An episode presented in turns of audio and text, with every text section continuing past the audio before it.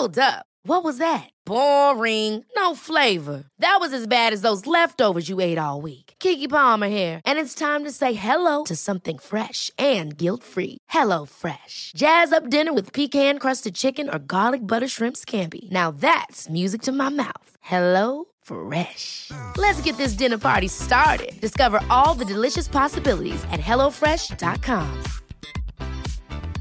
A lot can happen in three years, like a chatbot may be your new best friend. But what won't change? Needing health insurance. United Healthcare Tri Term Medical Plans, underwritten by Golden Rule Insurance Company, offer flexible, budget friendly coverage that lasts nearly three years in some states. Learn more at uh1.com.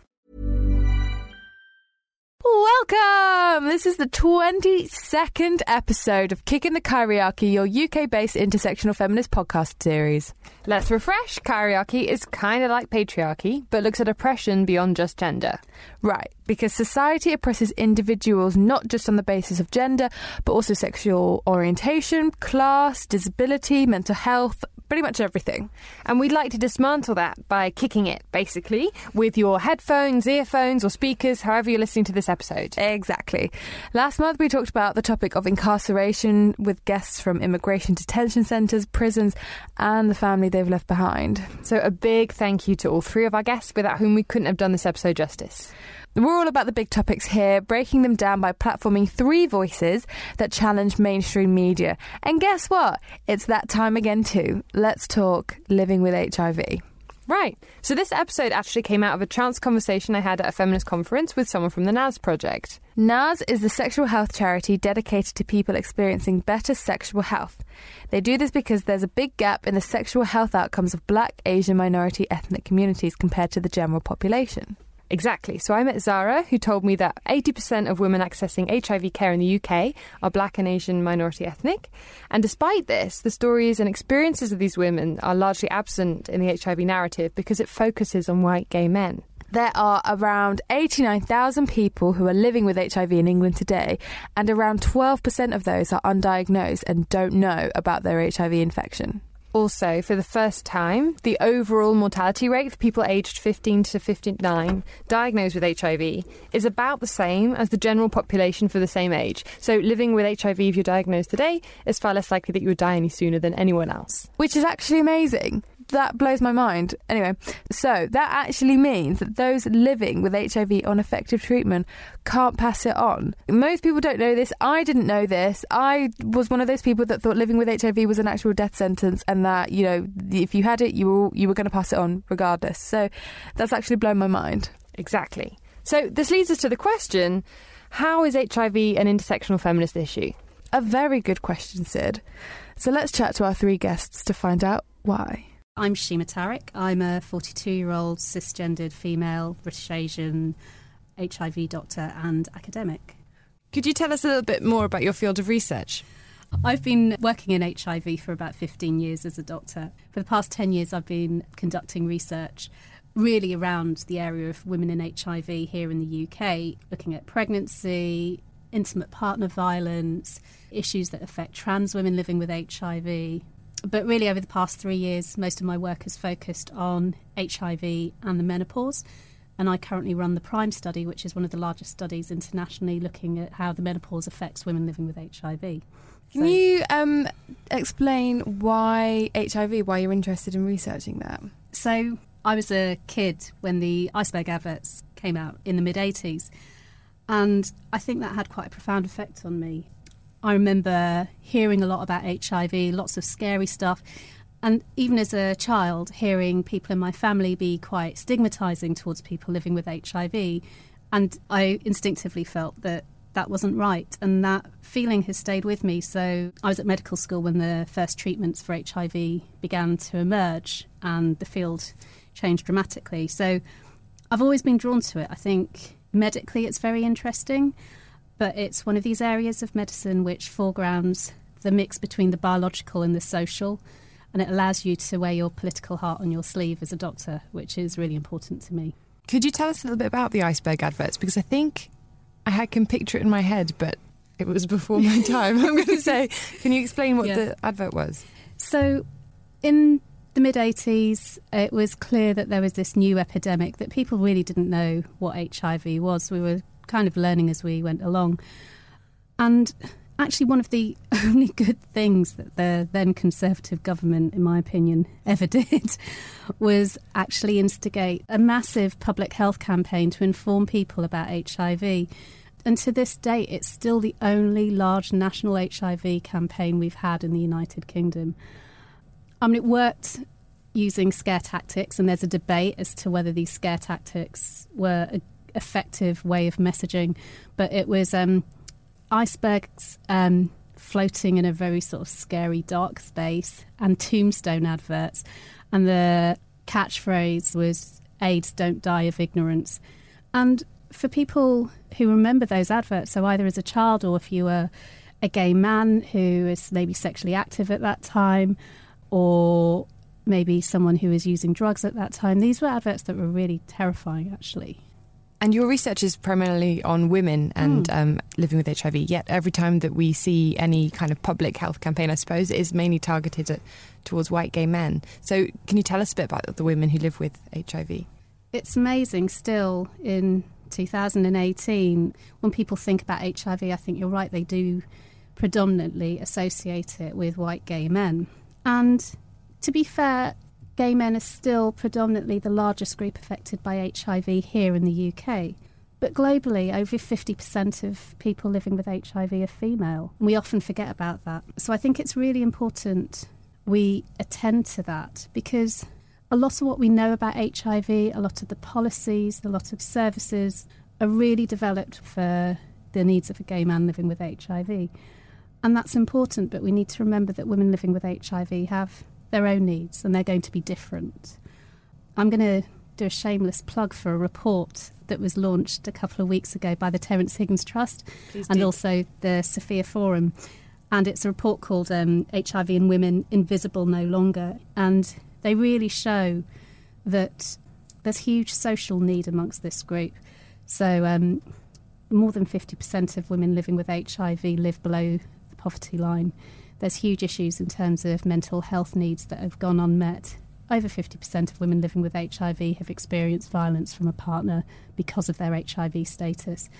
Um, these are the things that get missed when we think about policy and we don't think about women. So you touched on it before, and it's something that I'd never thought about before, which is that why is HIV a social issue as well as a medical one? I mean, to be honest, I think most medical conditions are social issues as well as, as well as biological issues. I think it's easier to see it in HIV. So, if you think about why people may be at risk of HIV, some of those factors that drive that risk are social factors. So, poverty, gender based violence, uh, non consensual sex, injecting drug use, homelessness. So you can't really disentangle the social from the medical. And also, despite the fact that now HIV is a very treatable condition, and we know now that having controlled HIV virus in your blood means that you cannot transmit the virus to anybody else. However, despite all those advances, it still remains hugely socially stigmatized. And again, that's why you can't remove the social from the medical. Can you elaborate a little bit on the specific needs affecting women who are living with HIV? So, firstly, what they found in this report is that women living with HIV feel that their needs have been overlooked, that they've been left behind when it comes to research and when it comes to policy. For instance, we know that women living with HIV are more likely than men to be diagnosed late Another thing that's in the news at the moment a lot is PrEP, pre exposure prophylaxis, which is treatment or tablets that you can take to prevent catching HIV. There's been pretty good uptake amongst gay men here in the UK. We're not seeing that same in women. So that tells us that the prevention strategies that we have, that we know work, or we're not getting them out equally to all groups who are at risk of HIV. So I think there's still a lot of work to be done. And what kinds of people are at the most at risk of getting HIV? Do you mean generally or in terms of women? Women. That's such a good question. So I think that's partly um, why we found it so hard to know how to target pre exposure prophylaxis because we don't really have a handle on who these women who might be at increased risk are. I mean, certainly women whose partners have HIV and their partners aren't on treatment. And I would say there's a certain aspect of trusting women to be able to make their own decisions about whether they're at risk. So there's still a lot of work to be done in terms of thinking about who the women who are most likely to be at risk and the ones who are most likely to benefit from PrEP are. And that's still a sort of big area of research at the moment. So, could you tell us why researching menopause and HIV is important? You know what? We we haven't really looked at it before. There's not much that's ever really been known about menopause and HIV, and that's that's not surprising because up until recently, quite frankly, women weren't living to an age where they were going to experience menopause and also be living with HIV. But that's changing, and we're seeing women reaching their 40s, 50s, 60s. One of my oldest patients is in her 70s, and that's an amazing thing. But we still don't know much about how menopause affects this group. There are studies on HIV and aging. There's two big studies in Europe, and it's really interesting to note that those studies overwhelmingly look at men. We don't know about the female experience of aging. And it, that's important because women age differently, both biologically and also socially. So, um, well, the main reason I got into this work was I'd been looking after women living with HIV during pregnancy. And I was beginning to see these women who I'd looked after in pregnancy who were getting older and getting into their 40s, and they were beginning to come to speak to me about menopause and asking me, is their menopause going to be different for them because they're living with HIV? And I went back and looked at what data might be out there and realised there really wasn't very much. I mean, there's some work that's been done in the United States suggesting that women living with HIV go through the menopause when at a younger age than women without I may have more menopausal symptoms. But that was really it. And um, I realised there was nothing in the UK, so that was one of the reasons we set up our study, the PRIME study. And I do think it's important. I think we don't talk about the menopause because we live in a culture which values youth and values, certainly in women, reproductive potential, rather than thinking about what happens to women as they get older. And, you know, anyone who's got ovaries is going to go through the menopause. That's the fact. And I'm not the kind of doctor that sees it as a pathological condition, it's a natural transition. But actually, a lot of women during the menopause are going to get symptoms. 80% of women during menopause get hot flushes, and about a quarter of those women will have symptoms that are really severe and interrupt their day to day lives. So, this is something we need to talk about. And I'm particularly interested in what happens when this kind of change is happening in your body and you're already living with a long term condition that's still quite heavily stigmatized.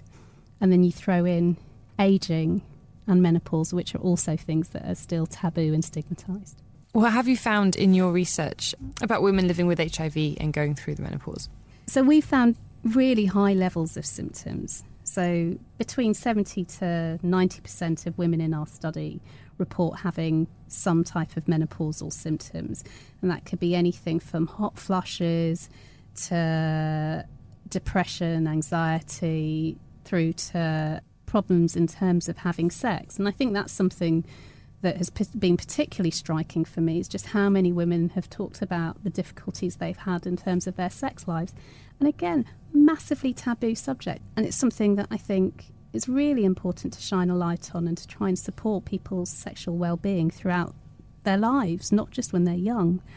So that's been pretty striking, this high degree of symptoms, and really seeing how these symptoms affect women's mental health during the menopause. One thing that we saw in our research is that nearly 50% of the women who participated said that they'd never received enough information about menopause before it happened to them which is such a simple thing to remedy, really. And very few women had ever taken any kind of treatment for menopause. But for some women with symptoms, treatment can be life changing. So that could be hormone tablets or even hormone creams you put into the vagina to make sex less painful. And the fact that so few women in our study had even heard of these things, I think, was really striking. And then thinking particularly about HIV, many of the women that we interviewed talked about how difficult it was to be going through the menopause when you're already managing a long term condition. So, for instance, some women described difficulties in distinguishing what was happening in their bodies. So, when they started getting symptoms, thinking, well, is this menopause? Is this side effects of my treatment? Is this HIV? Who should I go and talk to? Should I go and talk to my GP or should I go and talk to my HIV specialist? Should I talk to my friends? No, I don't really want to talk to my friends because maybe that will out the fact that I have HIV. So there are particular challenges about going through this transition as a woman living with HIV. Does your research compare to the US studies, which said that it started sooner as well, menopause? So we haven't found that. We haven't specifically looked for that, to be honest. We we've decided to look at women aged between 45 and 60 because we wanted to get a group of women who we thought were most likely to have menopausal symptoms. So we're not really looking at the women who might be going through menopause at a younger age. I've done some work with another study here in the UK, a study called the Poppy Study, which is another study of HIV and aging, where we compared women with and without HIV and looked at their age of menopause, and there wasn't any significant differences. It might be that women living with HIV go through the menopause maybe a year or so uh, younger than those without HIV, but that I think medically wouldn't have a huge impact in terms of their experience. So, does HIV have a direct impact on the menopause? We don't really know. I've got lots of um, hypotheses. we know from studies that have been done in men that HIV can affect levels of hormones, and it is not unreasonable to expect that a similar process could happen in women, although that hasn't really been looked at in detail. We don't really understand how the drugs that we use to treat HIV may interact with female hormones. One thing I think I can say for sure, and again, this isn't so much biological, but I do think there's an interaction between living with HIV and managing a long term uh, stigmatizing condition and then having a whole range of other symptoms thrown on top of that, I think it can present a challenge. Okay, so first of all, what kind of practical takeaways have you gathered from your research? So, um, the main thing that we've done, or the thing that I'm most proud of, is that we've we've raised awareness about menopause in women living with HIV. Um, I think it wasn't really on clinics' radars, and it, it is now. As a result of our study, we've now published the first ever national guidelines on the care of women living with HIV going through the menopause, which I think is amazing because there's now national standards that clinics have to aspire to. I've been doing lots of community workshops, so I go out to a lot of HIV charities and run workshops for women living with HIV, talking about menopause and talking about sex as we get older. I have worked with brilliant HIV information organisation called AIDSmap to produce a, a, patient leaflet which can be downloaded. I guess for me, the main the main take home message is it's exactly what the women have said that 50% haven't received enough information. That's a simple thing we can get information out there. I remember early on in the research process doing a focus group, and one woman, and it's really stayed with me because it's so moving. So, um, she was a woman in her late 40s, and she had been having menopausal symptoms for about five years. And she didn't know what was happening to her. And she thought she'd been living with HIV for a long time, and she'd got to a point where the drugs would have stopped working and that she was going to die. And she came to our focus group, and it was the first time she realised that what she was experiencing was menopause, and it was completely normal, and loads of women in that room had exactly the same symptoms. One thing that I'd really like to do is to be able to look at finding different ways of supporting women going through the menopause when they're living with HIV. And I think one really great model is peer support, where somebody who has experience of a certain condition supports other people with the same condition. And it's been used widely with women living with HIV during pregnancy. And what I'd really like to do is to work with HIV charities to develop peer support for women aging with HIV. Mm. Because I think there's nothing like learning from people who've walked in your shoes. Mm. Is there anything that we should be aware of about the specific needs affecting trans women living with HIV? So I was really conscious as a researcher working with women living with HIV that I'd had a blind spot for many years, that all my work had been with cisgendered women living with HIV.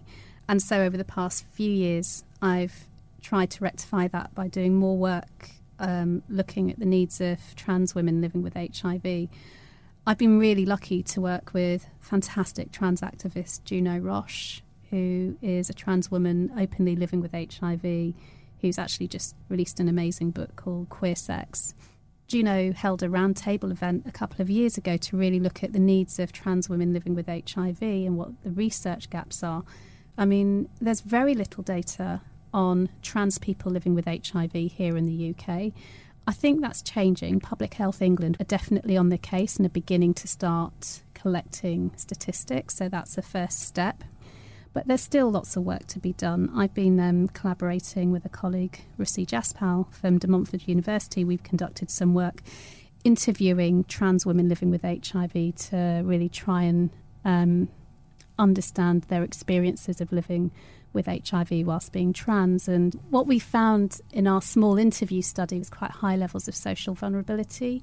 So, workplace discrimination, women feeling that they've needed to go into the sex industry, but maybe not being able to negotiate condom use for a whole variety of reasons, high rates of drug use, and also high rates of discrimination within the healthcare system as well. So um, it's a group of patients whose needs I think have been really overlooked and it's you know work that engages with the experiences of trans women and trans men living with HIV is really long overdue. And thinking about your particular interest in intersectional feminism, it's these cross-cutting layers of mm. vulnerability. It's so being a woman living with HIV, being older, being black African, the majority of women living with HIV in the UK are black African, so they may have issues in terms of immigration status, and all of these things have a complex interplay. And then if you imagine also on top of that being a trans woman, you know, there's a whole host of cross cutting stigmas at play there, which can really um, make the experience challenging, but also one thing that I probably haven't brought out is that in that there's also amazing resilience, and people are thriving with HIV despite these difficulties, and that's something to really underline. So, what can we do as allies hmm. with this? You know, women who are living with HIV and going through the menopause, and also to your research, how can we support that? So, as allies, what can we all do? I think it's to be aware that the face of HIV in the 21st century is not just white gay men, it's much more diverse than that. And to remember that women live with HIV as well here in the UK and that their experience and their needs are going to be different. And to seek out opportunities to talk to women living with HIV, to learn from them. They have tremendous expertise. So start that conversation. You may feel that it's difficult, but actually you'll grow from that. So, what are you currently working on? How can we support you? How can our listeners support you, find you, learn about the work that you're doing? I guess the really exciting thing that we have coming up is we're launching our Prime Study report. So, this is just really bringing together all our findings on menopause and HIV, and it's really accessible. We have a very active Twitter account, which is at Prime UCL. So, yeah, just follow us and see what we're doing. There, there's lots and lots of exciting stuff that we're going to be publishing over the next few years. And the other thing, really, again, is to flag up the Terence Higgins Trust Sophia Forum report. My disclaimer is I was on the steering group, but I didn't write the report. This was, as I said, really led by women living with HIV. And um, yeah, I think if, if you've been interested in anything that I've been saying and you want to find out more about women living with HIV in the UK now, I'd, I'd just point you to that. It's an amazing resource. That was Shema talking to us about researching women living with HIV and experiencing menopause, which are two huge taboos that don't get talked about enough. Next, we hear from Michael. Hi, I'm Michael, and I'm 76 years old. Have been living with HIV for 30 years. Now retired, living a fairly quiet life in a, a Suffolk town, and I suppose I've led a pretty interesting life. Can you please take us back to the beginning, maybe about the time, you know, 30 years ago when you may have been first diagnosed? It was uh, all kicked off sort of late 1986. I had a partner of nearly 18 years, and he became quite ill. We were up here in our little sort of weekend cottage, which is now my home, and he was taken quite ill. He'd uh, lost a lot of weight and had lesions on his back, and he, he was very ill. Uh, it was Christmas, and two days after Christmas, a friend of a friend that was here for the weekend, for the Christmas weekend. He was a doctor and came and examined Brian and confirmed that he had symptomatic AIDS and needed to be in hospital. So I rushed him down to London, got him into the Middlesex Hospital, where they treated him immediately. And then they asked me if I'd been tested, to which I said no, and surely it's a foregone conclusion. They told me not really, but um, you'd better be tested anyway, which I was, and it turned out that I was HIV positive. I didn't think much of it uh, because I was more concerned about uh, Brian's welfare, which then carried on more or less every day because he was in hospital for several weeks, came home for a short time. It was a dreadful winter that year, I remember. It was absolutely awful. And I was spending my time getting up, going to work, going to the hospital, back home, trying to sleep, trying to do a, a job which uh, I was director of a magazine publishing company. And this went on until eventually in May of 1987, Brian passed away. I mean, he had the lot. He he ended up with um, cytomegalovirus, which attacks the central nervous system, and that's more or less what killed him eventually. And I carried on and uh, got back into a routine of work and so on. And about three or four years later, I was told I ought to start taking some medication. And back then it was only AZT. They gave me lots of information, lots of it contradictory. I didn't know which way to turn, whether to go for it or not. I wasn't um, ill or anything and wasn't showing any signs of being ill. And I happened to be on holiday in America and needed to go and see a doctor because I had thrush because I'd been taking antibiotics for a sore throat. And I explained all this to the doctor I saw in this tiny little medical center way up in Washington state. And he said to me, What have you decided? I said, I don't know. He said, Well, trust me, you guys are very fortunate because you, get your medication and everything free over there.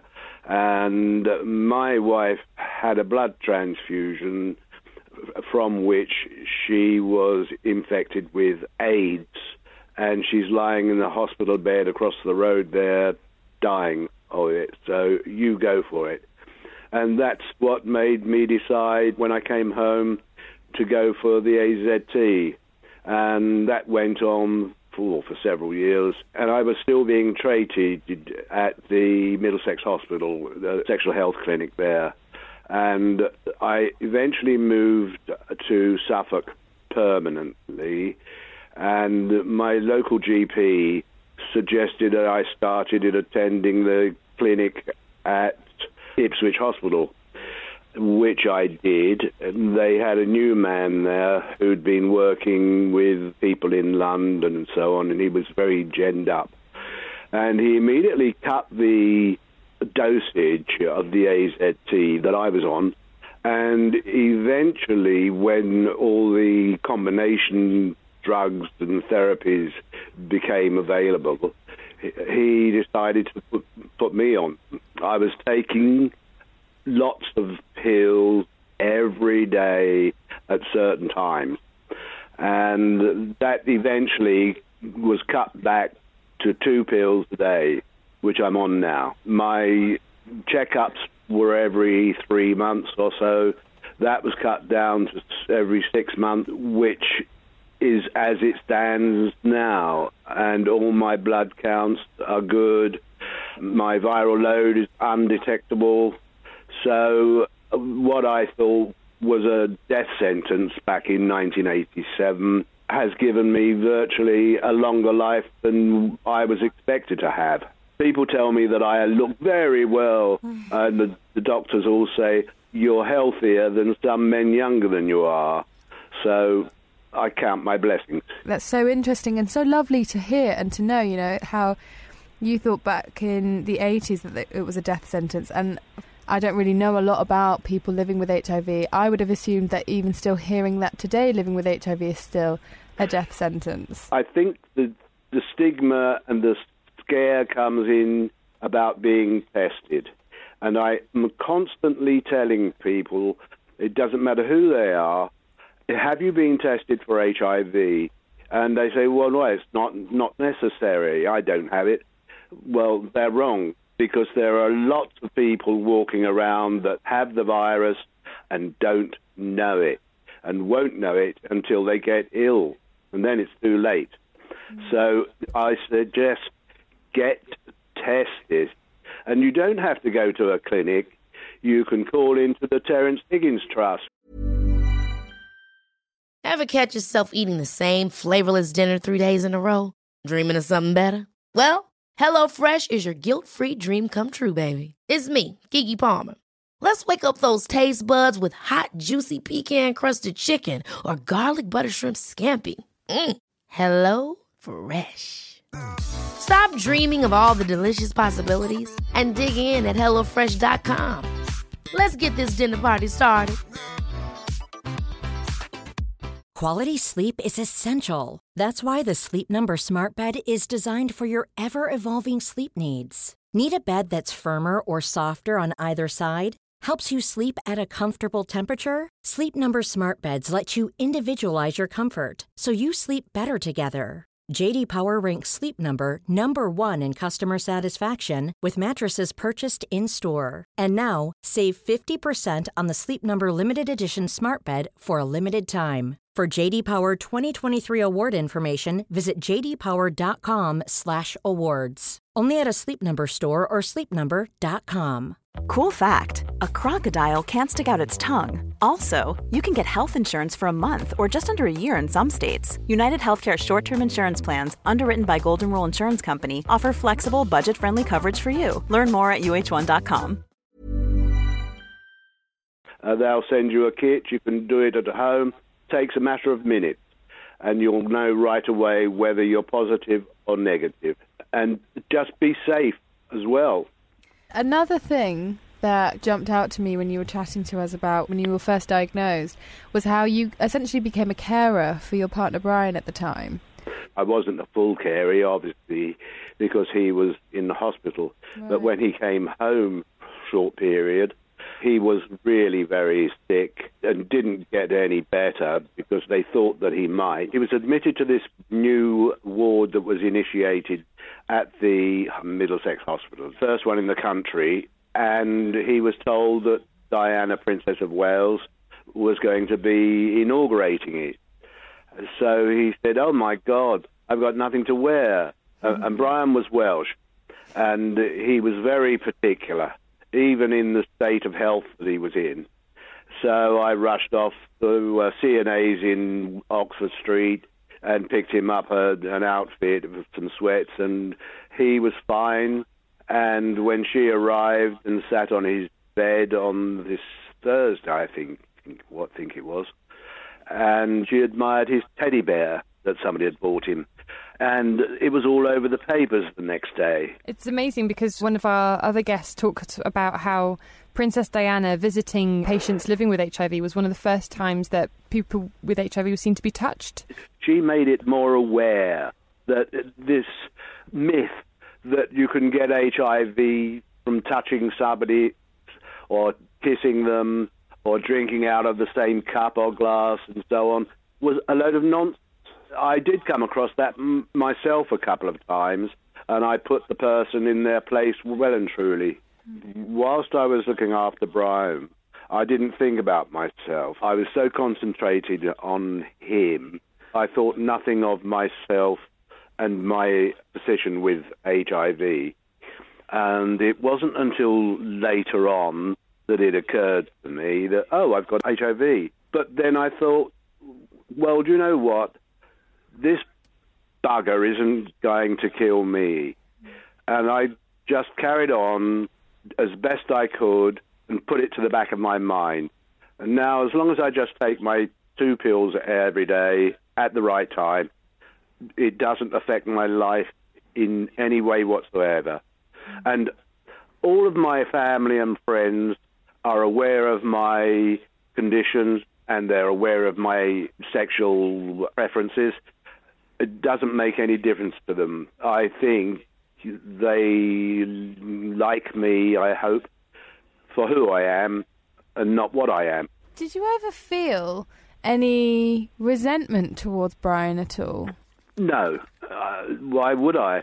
We'd been together for 18 years. It was one of those things, and I wasn't the only one going through all this in the 80s, and I lost many friends. That was a hurtful thing. But you know, we all lose friends, and you have to grieve, but you have to get over it. Otherwise, you might as well cut your throat. It's amazing how much science has evolved from all of that conflicting advice you said you were given at the beginning to now only having to take two pills a day and it having no effect on your life in, in general. Well, absolutely. I mean, initially I did have some side effects, sickness and diarrhea, but with a bit of juggling, it all cut out, and I managed to get on with, with what I was doing. So, can you tell us a little bit then what it would have been like to live in the 1980s and to be living with HIV and, you know, to have that stigma coupled with that stigma of being homosexual? Yes. Well, bearing in mind that I came out in the 60s when homosexuality was still illegal and it was all sort of the undercover. But I was never really afraid of admitting my sexuality. In fact, I didn't openly admit it to people. I just let them find out and make up their own minds whether they wanted to remain friends or let me remain as an employee, etc. And it made no difference. I suppose I may have been lucky. I very rarely came over anybody that derided me, shall we say. I tried to make it a normal way of life. And uh, I think people accepted me for the way I behave. And so, can you quickly define for us what the difference is between HIV and AIDS for the benefit of our listeners? I knew you were going to tell me, ask me that. well, HIV is a virus which leaves your immune system weak and open to opportunistic diseases like a certain type of pneumonia or skin cancer, which is a killer, and various other illnesses. Whereas if you're treated, it suppresses that virus. Now, if you're not treated, you can become ill with one of these diseases. Although, again, if you're caught at an early stage and you're treated, there's a possibility is that you will be cured. However, if you don't get treated, you can become very ill. It's a little bit like cancer. If it's caught in time, then the hopes are that it will go away or it can be kept in check. And that really is the simple explanation. I, I actually had to um, pick somebody up here in my town. I heard that he was walking around telling people that I had AIDS. And I stopped him in the street and I said, Do you know the difference between HIV and AIDS? And he was, oh, oh, oh, oh uh, no. I said, Well, you better find out because you're telling people I've got AIDS and I don't. I only have HIV positive, and you you should know the difference. I, I haven't got AIDS, and plus the fact I can't pass it on to anybody. This is why it's so important for youngsters, well, not just youngsters, even middle aged people and older should get tested. I was told at my Ipswich clinic that I wasn't the oldest person with, with HIV on their books. There was a man that was that's older than I am, but he hasn't had it as long. So it could be anybody. Thinking back, you know, about 20, 30 years ago, is there anything that you kind of that you wish that you had known or that you wish would have been different? Yes, I wish we'd known there was this virus out there and that, that it could cause such havoc. However, I have to say, we had a bloody good time. you know, we were we were living in a, a wild time in the eighties. What can we do to be better allies to survivors living with HIV today, young and old, and anybody living with HIV? Give them as much support as possible uh, and understanding, and learn about the disease or the virus and what it can do, and make sure that people are educated. And uh, I would like to be able to go to local schools, for instance, and talk to youngsters about HIV and AIDS and how important it is to always be safe with sex and to get tested. Have you noticed any difference between, I guess, the way that society treats you as a younger man living with HIV and an older man living with HIV? Well, to be honest with you, when I was younger, nobody even bothered to talk about it. Neither did I to any great extent because I seem to be living quite normally. These days, I'm constantly being told by people, you look bloody well, mm. and you're a marvel. you mm. can't be 76 and with HIV. Mm. But I say, well, here I am, I'm the living proof. There was something recently where uh, Conchita Wurst, they have HIV, and a former partner was threatening to tell everybody about it. And so that's why uh, Conchita Wurst came out and said, listen, I, uh, I live with HIV, everything's fine. But the reason I'm telling you this now is because my former partner was threatening to tell everyone. What do you think about that? Do, is that something that you, you hear about a lot, this threatening, this the stigma about it? I mean, you, you had the courage to correct that person in your local area who was saying something different. I haven't come across it but good for her or he um, because uh, it's blackmail. It, it, it's awful. It shouldn't be allowed.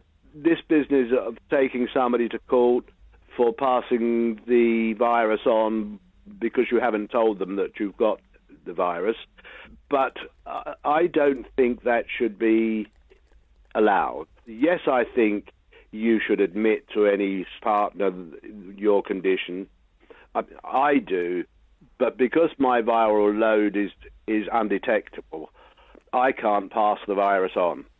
Not that I'm just about to go out and have sex with everybody I fancy. Mm-hmm. And has it has it always been that way, or is this because of the the, the, the medication that you're taking? Oh, it's the medication, wow. definitely. The advances in the drugs has been incredible and a rapid um, improvement over the years. Wow. One day they will find a cure. Is there anything that you're working on right now that you would like to platform, that you would like to share with us, or that we can point our listeners to to find out a bit more? Not really. I, I don't actively uh, go out and spread the word, so to speak. I can bring it up in conversation. Mm. I met somebody recently, my local young chap, and uh, we were talking, and for some reason I got round to the fact that, that I was an elderly gentleman. Well, I, I use the word gentleman loosely, and that I'd had HIV for 30 years. And he was absolutely dumbstruck. It couldn't believe it. And he said, Bloody hell, you're incredible. I know I sound as though I'm keep on blowing my own trumpet, but um, I think you're entitled I, I do to. believe in speaking the truth. Absolutely. Yeah. Just quickly, I wanted to ask about your support network and maybe what it's like to be a gay man from the 80s and maybe have, you know, quite a lot of your support network affected by this, you know. uh, how many of your friends and your close ones were affected by HIV and AIDS? I, I lost count. Absolutely lost count. I mean, it wasn't just here. It was in America, on in France, Italy, Germany, all over the world. I lost friends, and we all tried to support one another in whatever way we could, just keeping in touch and so on. Do you want to um, platform a little bit the Terence Higgins Trust, which is how we found you and, and were able to get in touch, and the work that they do? Yeah, absolutely. Because my other, the other part of the support system here, of course, was my clinic um, and THT. Going back when Brian was ill, and I contacted THT, they had this buddy system, and they found a guy that lived fairly locally to us, uh, who became a, a, buddy of both of us, because it, it, it isn't just the patient that needs some support. It's the partner or and friends and family. Would there have been like a sense of fear at the time? I suppose there was. You might know the name Kenny Everett. He was a good friend yeah. of mine and he died, and uh, that was a great loss. Freddie Mercury, and all of those names came to light, and it made the, the subject more public. And uh, the more that people with names, shall we say, got involved, the better. And I think it seemed to ease the stigma amongst those of us that were more lowly. Michael, thank you so much for chatting mm. to us. Uh, we no, really appreciate pleasure. it. Thank you so much for being so open and honest and for sharing, you know, some really personal stories. We really appreciate it. Yeah. Well, the more people do talk to me, I suppose, the more I like to spread the word, and uh, I'm always willing to talk about it. I, I'm living proof that it is not a death sentence, and I'm looking forward to a long and happy life. Yeah. yeah. But I don't want to be 90. Fair enough. I have a 93 year old uncle who is a pain in the backside, and um, I don't want to get listening. like that. Something tells me I don't think you could ever be a pain in the backside. I think. Oh, I'm glad to hear it. Thank you so you much. You tell that to some of the boys I've been with. Amazing. Thank you so much, Michael. Up next is Hosanna. My name is Hosanna. I am an HIV activist. I'm a woman living with HIV. I'm a mother. I'm a grandmother. I'm a wife. I'm a sister. So all these things encompass who I am. Could you tell us a little bit about your story? What happened when your, your husband was first diagnosed with HIV? When he got the first diagnosis, he didn't tell me. He went and told his mother and his brother, and I didn't know until he got admitted into hospital, and that really upset me because uh, I felt he was my husband. I should have known first before anyone else. But the culture determined that I was an outsider. It was really upsetting. So what happened after that? You, you found out because he had gone to the hospital. Um... Yes, he had gone to the hospital because uh, when he went to the hospital, he had told me he was fine. So I had questions. Why, if he's fine, he's not getting better?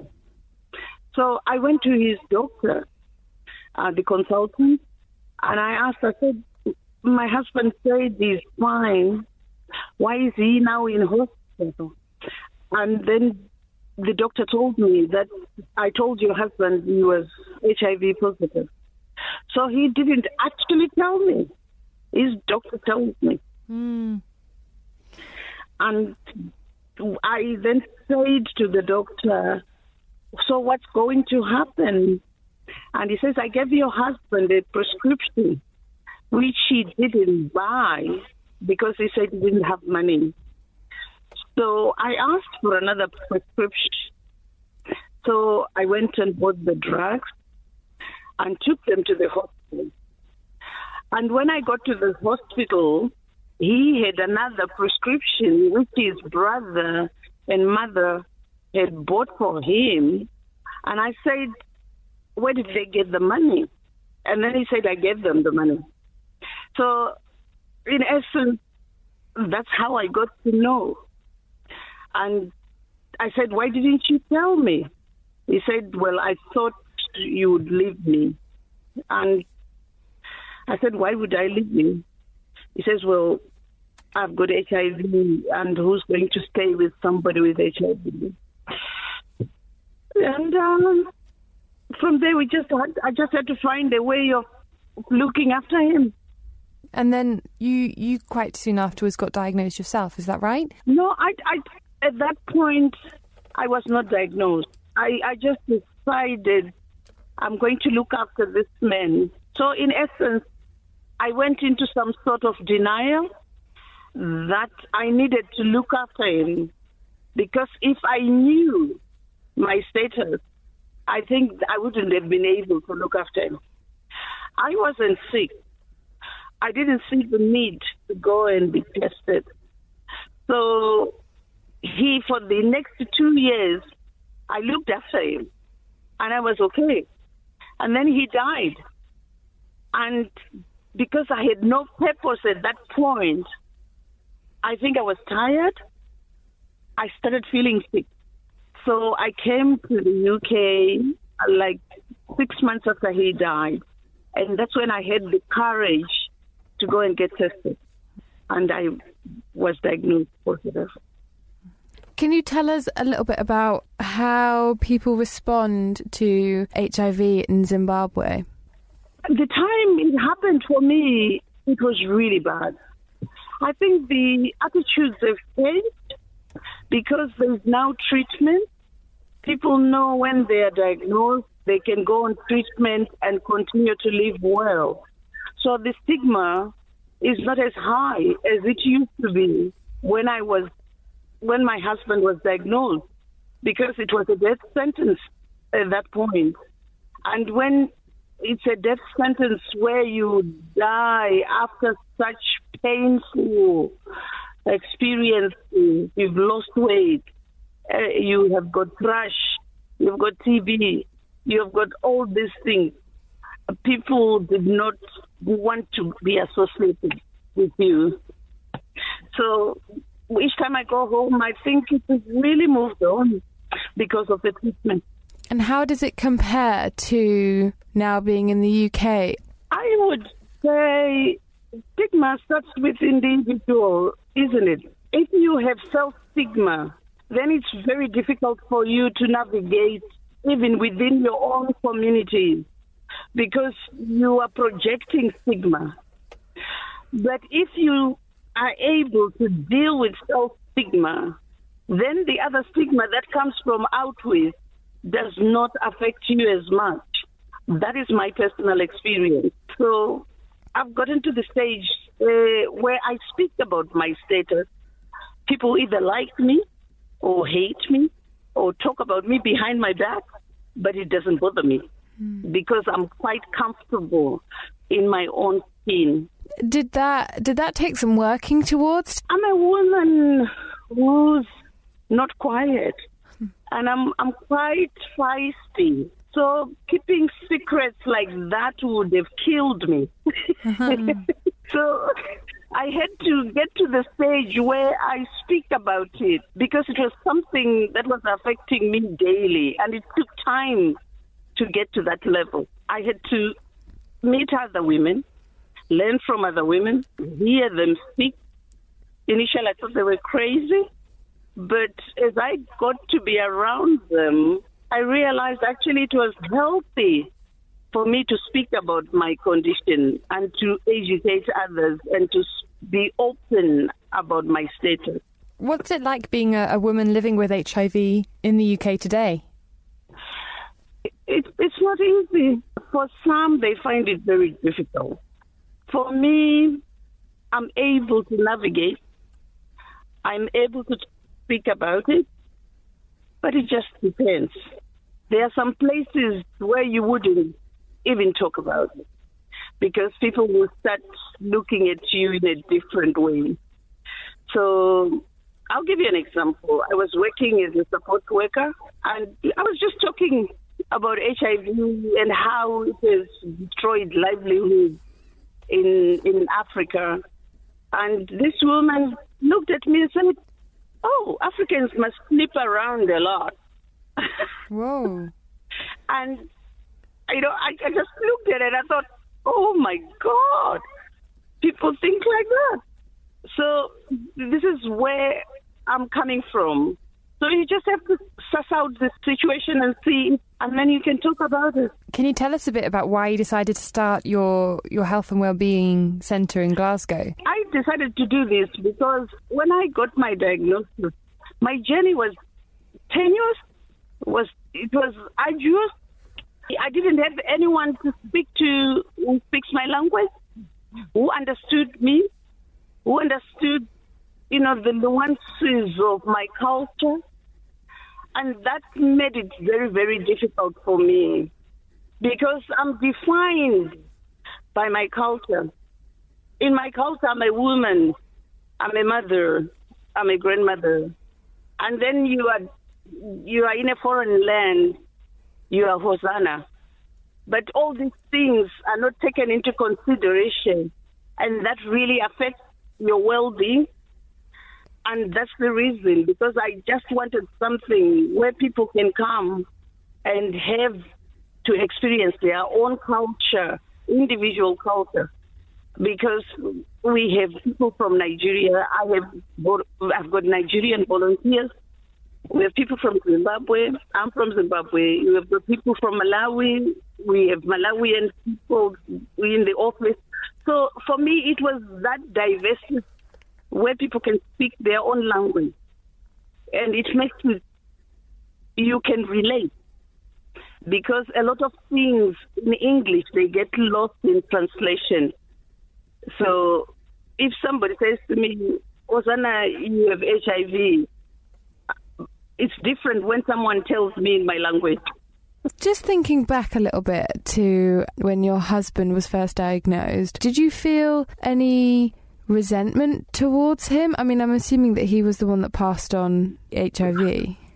I don't. I, I mean, he knows I was a divorcee. He was a divorcee. I would, and I've never said he gave it to me. Right, yeah. Because I had had my own sexual feelings and he had his own. So when when we married, we were ignorant about this whole thing. And the next thing it came after after nine years of being married. So I don't know. He's not there to defend himself. Right. So I would never say he he gave it to me. Oh, because you can have this virus for a long time, and you don't know you have it how can I then say he gave it to me because I had never been tested before? Yeah. And I don't think he had. What advice would you give to someone recently diagnosed with HIV today? I would say it's the beginning of an of an exciting life. yeah. Yes, it's, it's the beginning of an exciting life.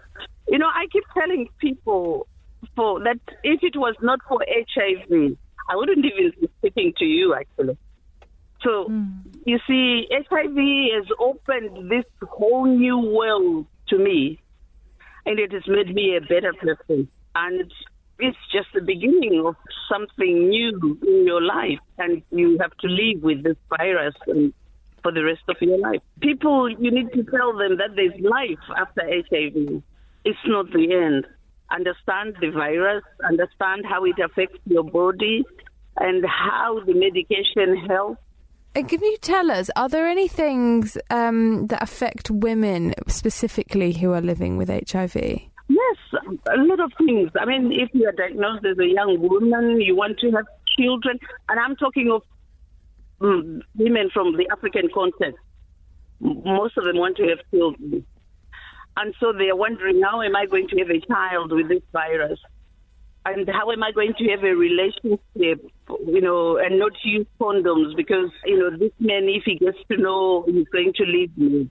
I mean, I was scared I would not see my, my, my, my children growing up. Now I'm at the stage where I'm having grandchildren. So, mm-hmm. that's fine. That's great. mm. Amazing. Your your organisation is specifically for um, African women living with HIV uh, in and around Glasgow. I'm wondering what um, myself and Elena and our listeners can do to be better allies to the, to the people that you support directly. You know, you know, funding has been. You know, there's been a lot of austerity measures. You know, we keep getting austerity measures, and funding is getting less and less and less. But you know, we just keep we keep fighting, fighting in our corner. It's not about making money. It's about changing lives. I am surprised when I see a young woman walking into my office and starts crying that the clinic sent it to me and she doesn't know what to do. And then six months down the line, she's walking into my office all made up and looking fantastic and telling me she met this man and she doesn't know how to tell him how she's living, you know, she's living with HIV. And to me, that is success. That is success. It's amazing. Looking at your health and well-being initiative that you set up, you offer massage therapy, and that's been proven yes, to be quite effective with people living with HIV. Can you tell us a little bit why massage therapy in particular is effective? Touch, nurturing. I've had people walk through the doors and say, since I got my diagnosis, I don't get close to people. They some use this word, which I find very crazy. I'm dirty and I don't want people to know, and I'm not close to people because they don't even know how HIV is transmitted. They've not understood. So intimacy to them has never been on the radar since they are diagnosed. So when we give people massage in a in a professional manner, we are giving that touch where people start feeling that they are actually important because somebody is touching them and giving them massage they are not dirty because we are giving them massage. So that changes their perception. It reduces isolation. And there's, there's the research has shown that touch of massage is nurturing. Wonderful. Thank you so much for coming onto the podcast. Um, we really, really appreciate it. I feel like it's probably time to ask you just one final question, which is how we can find out more about your organisation that you set up. I'm not sure how to pronounce the. Is it Hupinwenyu? You tell me. Hupenyu. Hupenyu. Yeah. so, so how can Hupenyu means life. Oh, fantastic. So how can we, um, how can our listeners find out more about this organisation you set up and support your work? They can go to my website, which is www.hupenyuproject.com org. And uh, if they want to, to donate, we are connected to, we have got a donation thing there, and they can, don- they can donate. And that was Hosanna explaining the impact of touch on people living with HIV and supporting communities. Thank you so much for joining us this month. You've been listening to episode 22 of Kicking the Kyriarchy. As ever, a big thank you to our three assistant producers who helped make this podcast episode a reality. That's Amelia Parker, Becky Malone, and Emma Hallahan. Let us know what you thought. Please tweet us at Kick Kyriarchy. You can Facebook us, Kicking the Kyriarchy. Or you can drop us an email at kickingthekyriarchy at gmail.com just to highlight a few fantastic HIV organisations that help make this podcast. Thanks to the NAZ Project, Terrence Higgins Trust, the Sophia Forum, and the Hupenyu Health and Wellbeing Centre in Glasgow. Fab. And also, just a quick note please leave us a rating and review on iTunes as it really helps us with our ranking on iTunes and getting it out there and getting us like funding and adverts and things like that. So, yeah, thank you. So, from your kyriarchy Smasher hosts, Elena and Sid. Bye. See ya. Until next time. Ever catch yourself eating the same flavorless dinner three days in a row? Dreaming of something better? Well, HelloFresh is your guilt free dream come true, baby. It's me, Keke Palmer. Let's wake up those taste buds with hot, juicy pecan crusted chicken or garlic butter shrimp scampi. Mm. Hello Fresh. Stop dreaming of all the delicious possibilities and dig in at HelloFresh.com. Let's get this dinner party started. Planning for your next trip? Elevate your travel style with Quince. Quince has all the jet setting essentials you'll want for your next getaway, like European linen, premium luggage options, buttery soft Italian leather bags, and so much more. And is all priced at 50 to 80% less than similar brands. Plus, Quince only works with factories that use safe and ethical manufacturing practices. Pack your bags with high-quality essentials you'll be wearing for vacations to come with Quince. Go to quince.com/pack for free shipping and 365-day returns.